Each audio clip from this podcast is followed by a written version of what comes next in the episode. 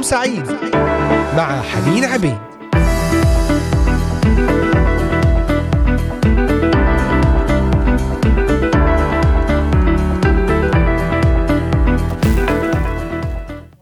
أهلا وسهلا بكم أحبائي المستمعين والمتابعين لبرنامج نهاركم سعيد في هذا اليوم. أرحب بكم جميعا أجمل وأطيب ترحيب. أينما كنتم قد انضممتم إلينا في هذه الأثناء. من مختلف بلدان الشرق الأوسط بلدان أوروبا كندا أمريكا أستراليا. أحبائنا أيضا في الأراضي المقدسة أجمل وأطيب التحيات. معكم على الهواء مباشرة حنين عبيد.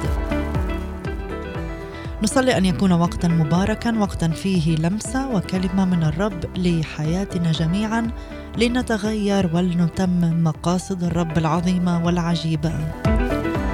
بإمكانكم الاستماع إلينا من خلال قناة اليوتيوب إذاعة صوت الأمل بث مباشر وعلى تطبيقات الهواتف النقالة Voice of Hope Middle East وعلى موقعنا الرسمي voiceofhope.com أيضا تابعونا على منصات البودكاست Spotify Deezer Amazon Music Castbox Apple و Google Podcast و Podbean وعلى منصتي التليجرام والإنستغرام Voice of Hope اكتبوا إلينا بتعليقات ومشاركات أفكار وطلبات صلاة على صفحة الفيسبوك إذاعة صوت الأمل.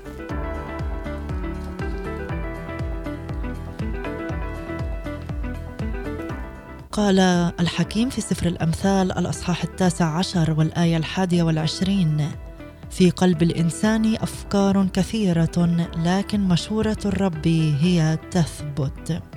وقال في سفر أعمال الرسل الأصحاح الثالث عشر الآية السادسة والثلاثين لأن داود بعدما خدم جيله بمشورة الله. إذا الحياة بحسب قصد. هذا هو موضوع حديثنا في هذه الحلقة. الحياة بحسب قصد. الحياة الهادفة هي الحياة الحقيقية ولا سبيل آخر فكل ما عدا ذلك هو مجرد بقاء. يصارع معظم الأشخاص مع ثلاث قضايا أساسية في الحياة. الأولى هي الهوية من أنا؟ الثانية هي الأهمية هل حياتي مهمة؟ والثالثة هي التأثير ما هو مكاني في الحياة؟ توجد إجابات لكل هذه الأسئلة الثلاثة في مقاصد الله الخمسة لأجلك ما هي هذه الإجابات؟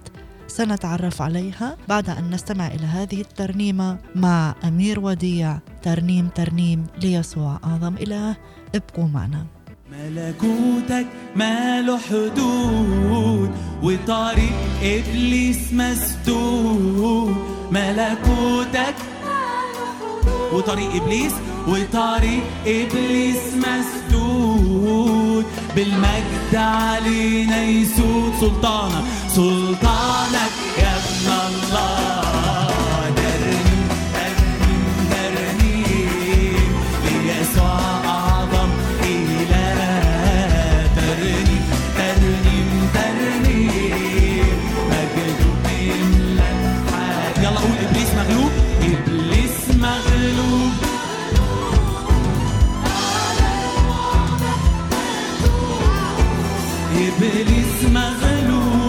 مغلوب بقى علن واضح مكتوب في الدم هللويا. في الدم وفي المصلوب في يسوعنا نتحدى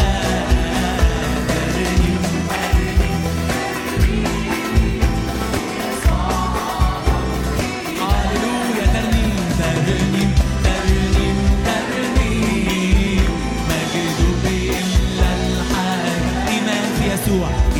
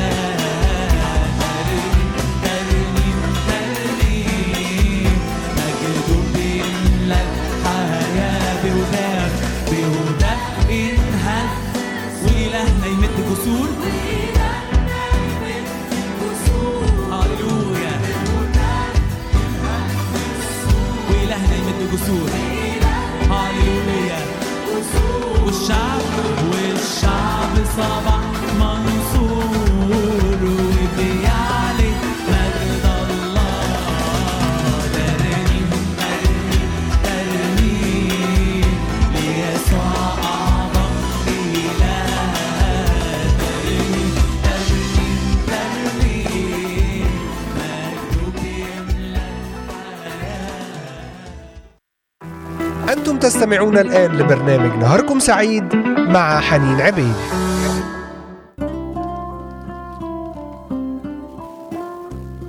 عدنا إليكم أحبائي المستمعين وموضوع حلقتنا لهذا اليوم هو الحياة بحسب قصد توجد إجابات لكل هذه الأسئلة من أنا؟ هل حياتي مهمة؟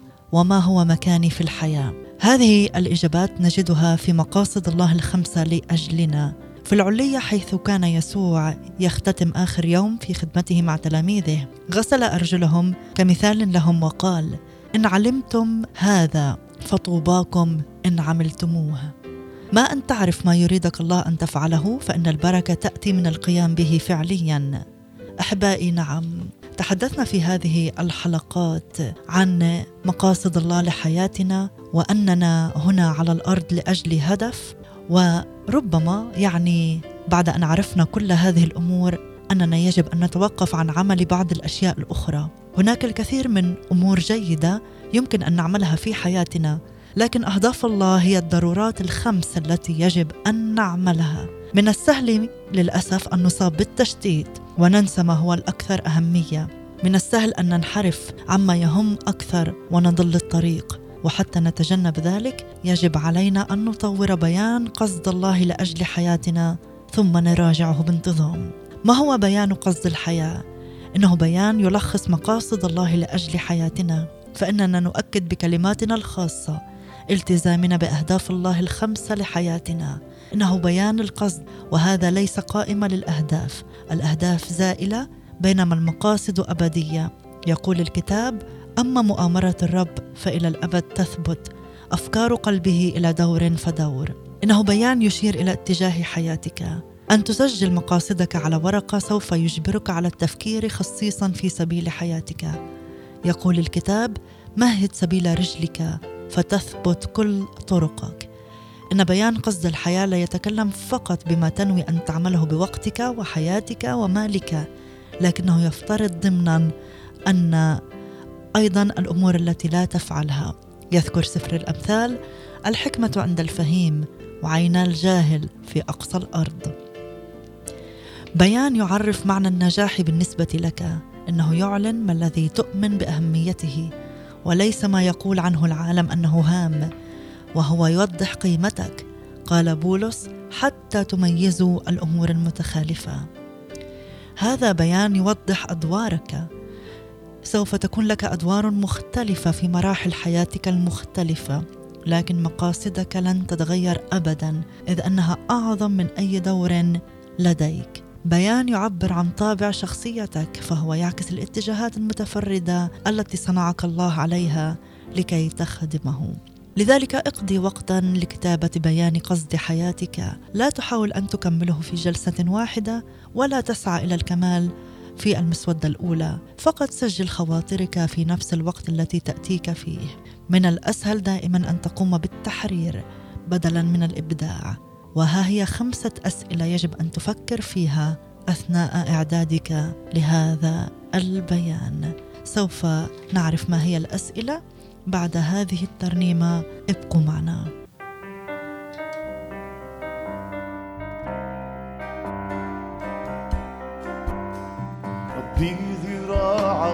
ذراعك قديرة بتشكل الجبال نفس الإيدين الحنونة تمسح دموع الأطفال.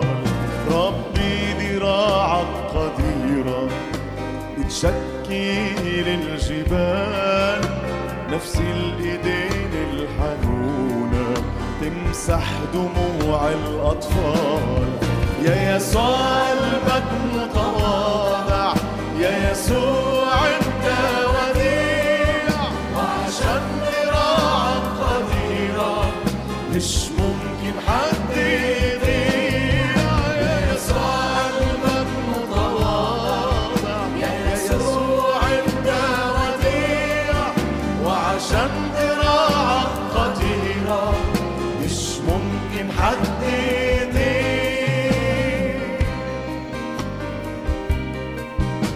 الأرض كلها ملكك والكون بيرفع حمدك والملايكة بتسجد لك قلبي الصغير يحبك. الأرض كلها ملكك والكون بيرفع حمدك والملايكة بتسجد لك قلبي الصغير يحبك.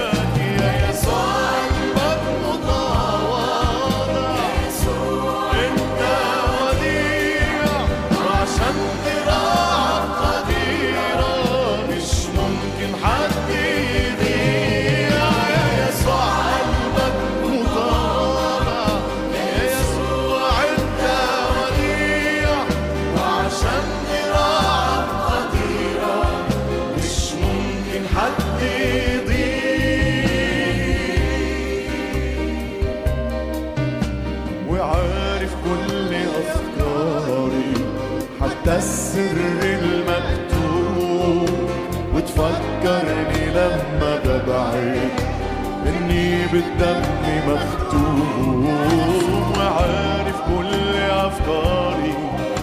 حتى السر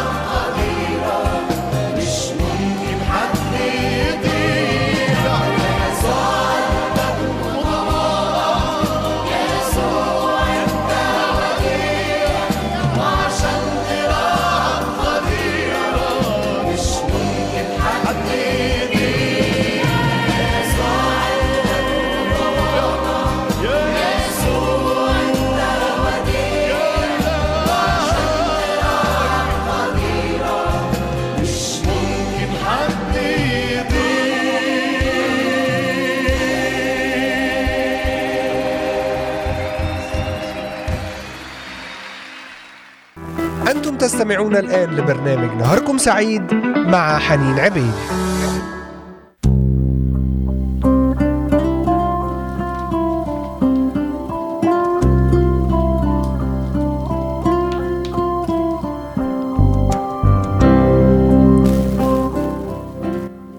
نعم أحبائي تحدثنا في القسم الأول عن كتابة بيان قصد الحياة.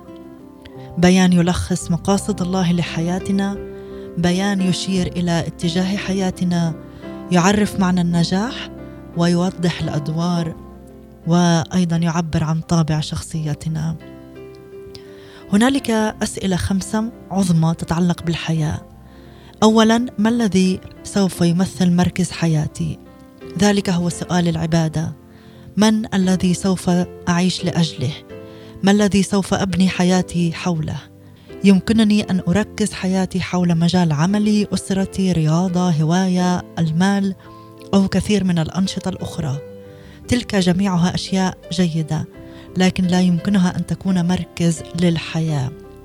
ليس أي منها قويا بدرجة كافية حتى يحفظك عندما تبدأ الحياة في الانهيار. إنك تحتاج إلى مركز غير مترنح. حث الملك آسى مملكة يهوذا أن يطلبوا الرب إله آبائهم. إن ما يوجد فعليا في مركز حياتك هو إلهك. عندما سلمت حياتك للمسيح انتقل هو إلى المركز. لكنك يجب أن تبقيه هناك عن طريق العبادة. كما يقول بولس ليحل المسيح بالإيمان في قلوبكم. كيف تعرف أن الله هو مركز حياتك؟ عندما يكون الله في المركز فإنك تتعبد. ولو لم يكن هناك فإنك تقلق. إن القلق هو ضوء الإنذار الذي يدل على أن الله دفع بعيدا عن المركز. في اللحظة التي ترجعه فيها إلى المركز مرة أخرى سوف تستعيد سلامك مرة أخرى. يقول الكتاب وسلام الله الذي يفوق كل عقل يحفظ قلوبكم وأفكاركم في المسيح. يسوع آمين آمين. ما الذي سوف يمثل مركز حياتي؟ وثاني سؤال كيف سيكون طابع حياتي؟ ذلك هو سؤال التلمذه أي نوع من الأشخاص ستكون؟ إن الله مهتم بمن تكون أكثر جدا مما تفعله. تذكر؟ وتذكري أنك سوف تأخذ شخصيتك إلى الأبدية وليس مجال عملك. اصنع قائمة بنوعية الصفات التي تريد العمل على تطويرها في حياتك. باستطاعتك أن تبدأ بثمر الروح أو التطويبات. قال بولس الرسول أو بطرس الرسول ولهذا عينه وأنتم باذلون كل اجتهاد قدموا في إيمانكم فضيلة وفي الفضيلة معرفة. نعم. لا تيأس لا تتعثر إذ أن الأمر يتطلب عمرا لبناء شخصية على مثال المسيح. أخبر بولس تيموثاوس قائلا داوم على ذلك لأنك إذا فعلت هذا تخلص تخلص نفسك والذين يسمعونك أيضا. إذا السؤال الأول كان من الأسئلة الخمسة ما الذي سوف يمثل مركز حياتي؟ والسؤال الثاني كيف سيكون طابع حياتي؟ والسؤال الثالث ما هو الإسهام الذي سوف تقدمه حياتي؟ وذلك هو سؤال الخدمة. ماذا سيكون مجال خدمتك في جسد المسيح بعد معرفة التركيبه التي تمتلكها من المواهب الروحية الأحشاء القدرات الشخصية والخبرات؟ فما هو أفضل دور لك في عائلة الله؟ كيف يمكنك أن تحدث اثرا؟ هل هناك مجموعة خاصة في الجسد قد صممت لخدمتها؟ أشار بولس إلى فائدتين رائعتين تحصل عليهما عندما تتمم خدمتك. قال لأن عمل خدمتكم هذه لا يسد إعواز القديسين فقط بل يفيض بشكر كثير لله. مع أنك تشكلت لخدمة الآخرين إلا أن يسوع ذاته لم يسدد احتياجات الجميع عندما كان على الأرض. يجب عليك أن تختار هؤلاء الذين يمكنك مساعدتهم بطريقة أفضل وذلك اعتمادا على طابع شخصيتك. تحتاج أن تسأل نفسك من الذي أرغب في مساعدته أكثر؟ قال يسوع وأقمتكم لتذهبوا وتأتوا بثمر ويدوم ثمركم. فكل منا يحمل ثمارا مختلفة. السؤال الرابع ماذا ستكون اتصالات حياتي؟ سنعرف هذا بعد هذه الترنيمة مع فادية. يا روح الله ابقوا معنا.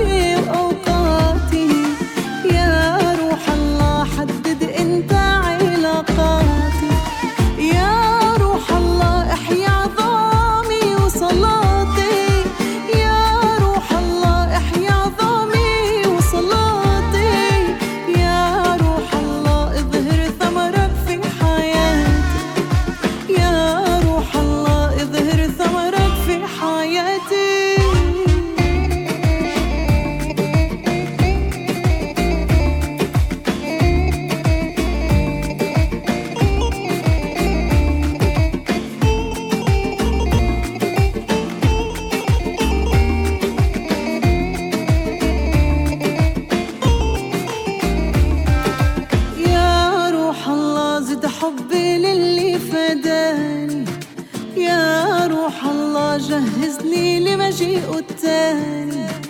يا روح الله زد حب اللي فداني. يا روح الله جهزني لمجيئه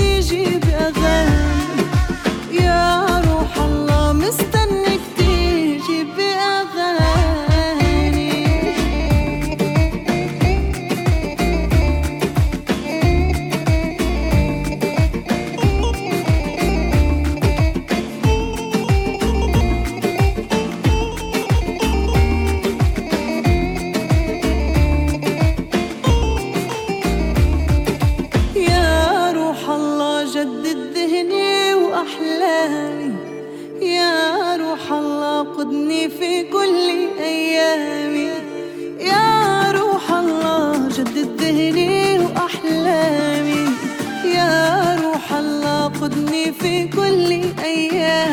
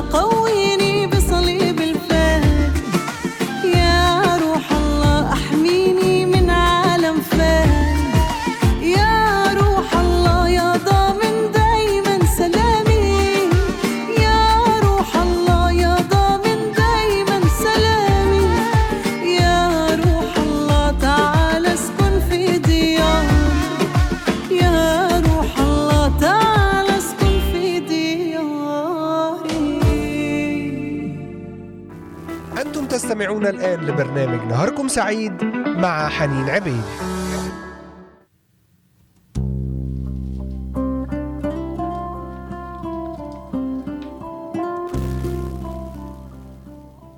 نعم أحبائي قبل الفاصل تحدثنا عن الأسئلة الخمسة العظمى التي تتعلق في الحياة. ما الذي يمثل مركز حياتي؟ ذلك هو سؤال العبادة. ما الذي يمثل مركز حياتي؟ كيف ستكون حياتي؟ كيف سيكون طابع حياتي؟ ذلك هو سؤال التلمذة. ما هو الإسهام الذي سوف تقدمه حياتي؟ ذلك هو سؤال الخدمة. ماذا ستكون اتصالات حياتي؟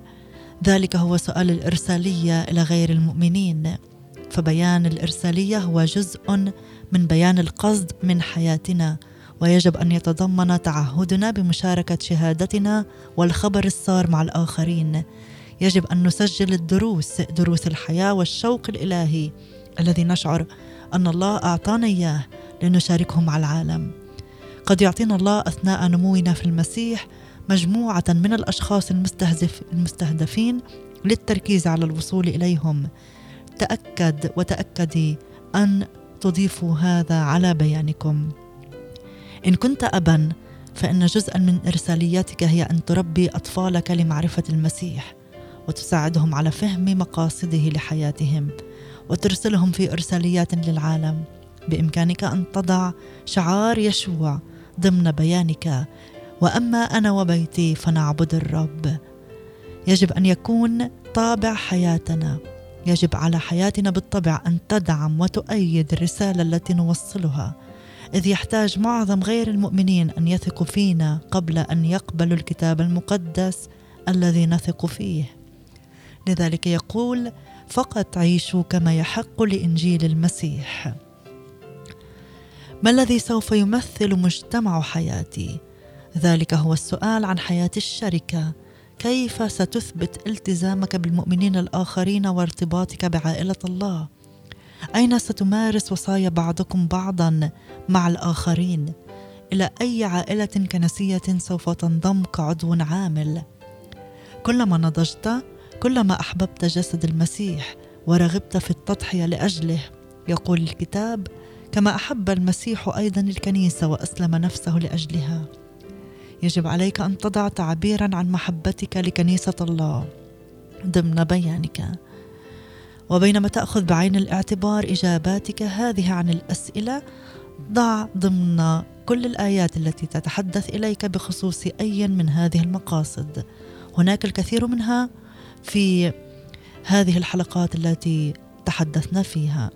قد يتطلب الأمر منك أسابيع أو شهور حتى تضع بيان قصد الله للحياة بالطريقة التي تريدها.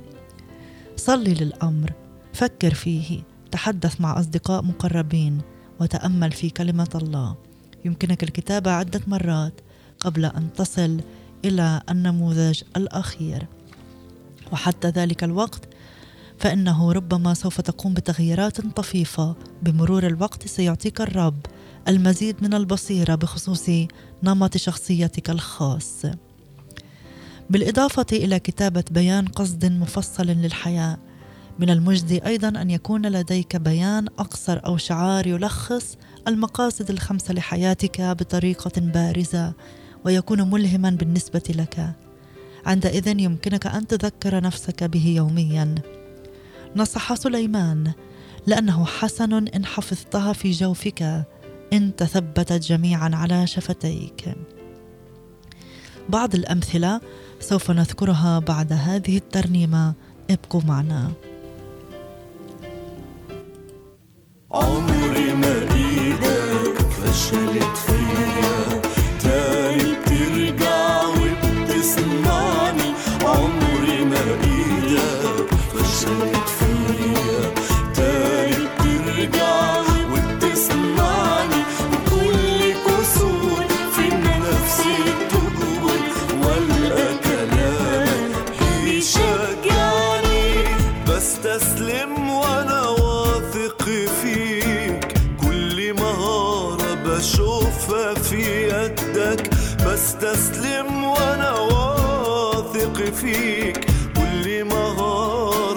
بشوفها في يدك زي خزف في ايدين فخاري ومين زيك يا إلهي في صنع. عمري ما إيدك فشلت فيا.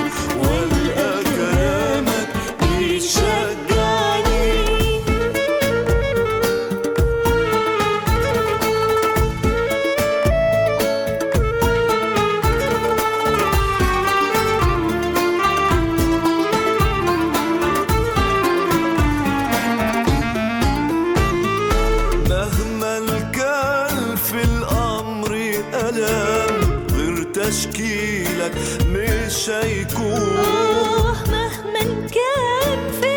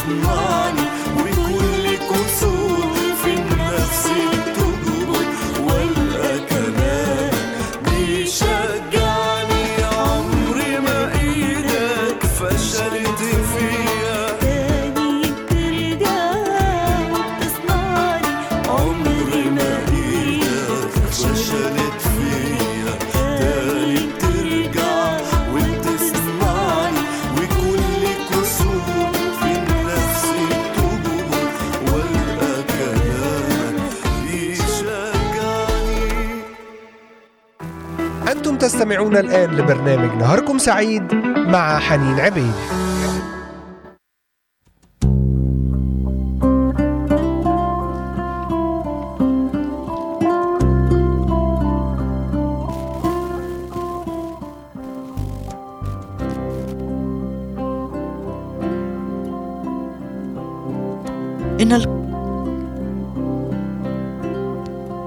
إن القصد من حياتي هو عبادة المسيح من كل قلبي وخدمته بحسب طراز شخصيتي.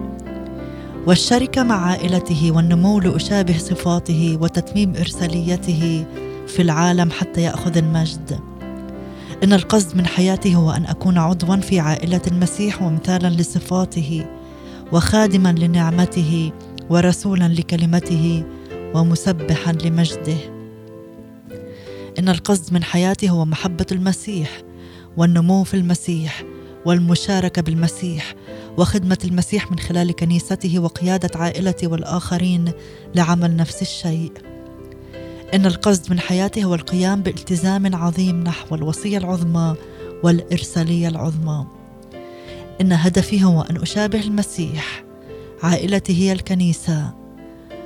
بإمكانك أن تتساءل ماذا عن مشيئة الله لوظيفتي أو زواجي أو أين من المفترض أن أعيش أو أذهب للدراسة؟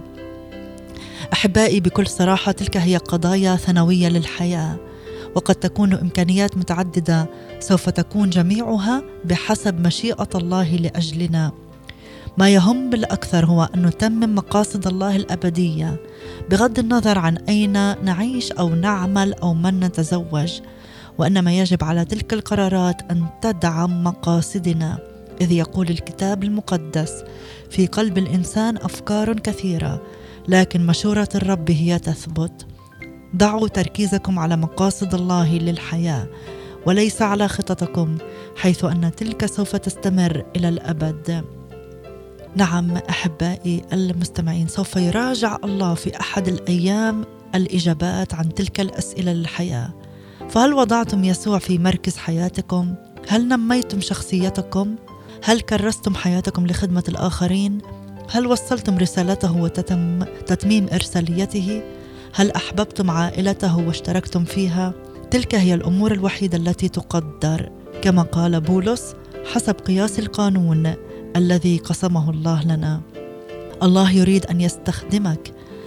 نعم الله يريد أن يستخدمك.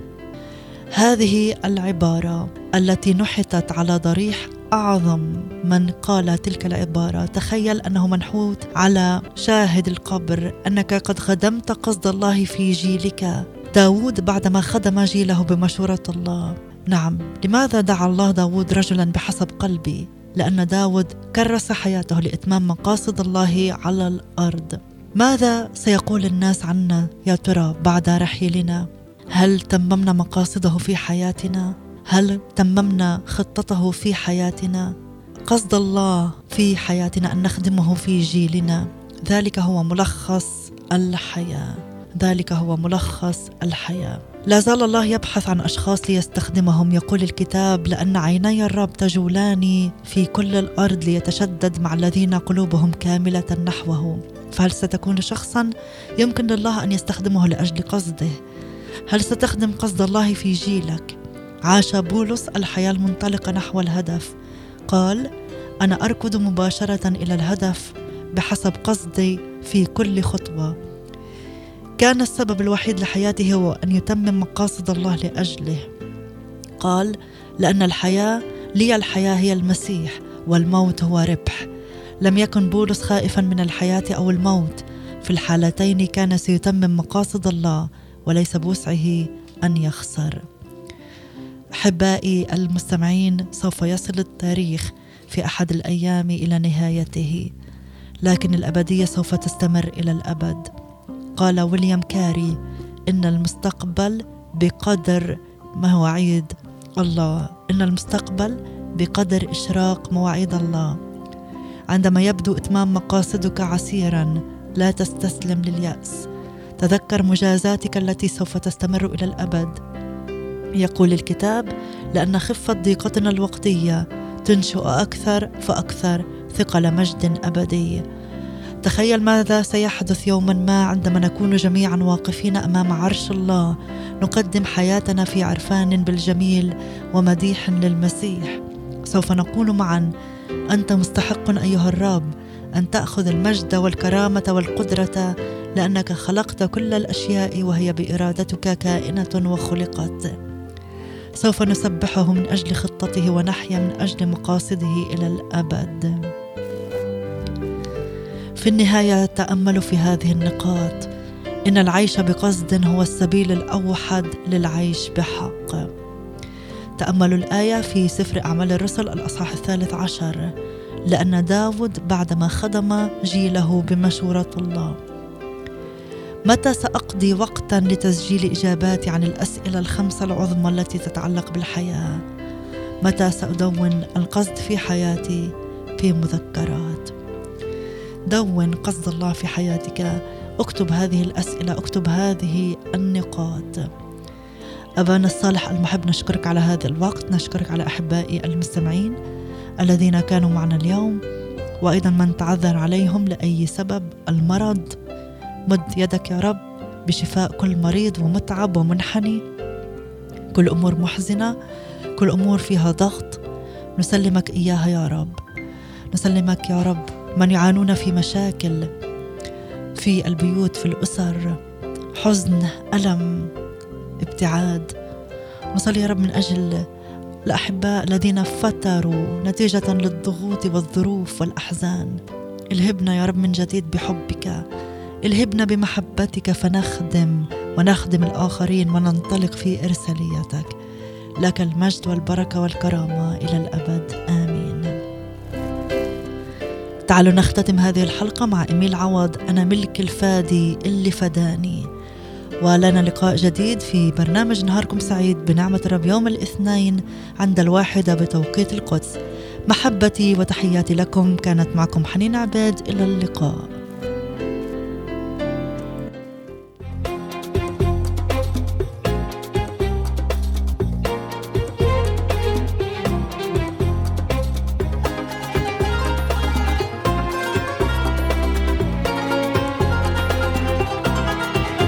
أنا ملك الفادي اللي فداني وبصلبه وموته أحياني حررني وبدمه شراني انكسر الفخ ونجاني.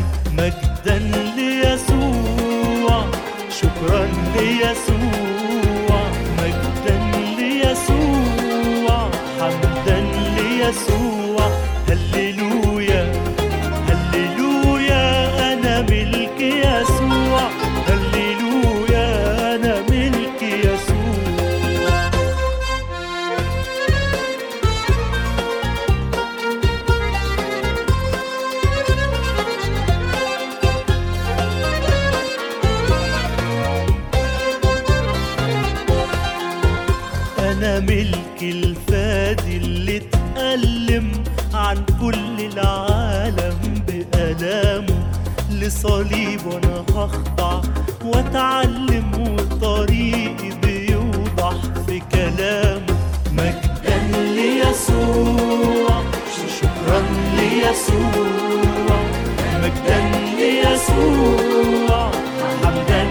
ليسوع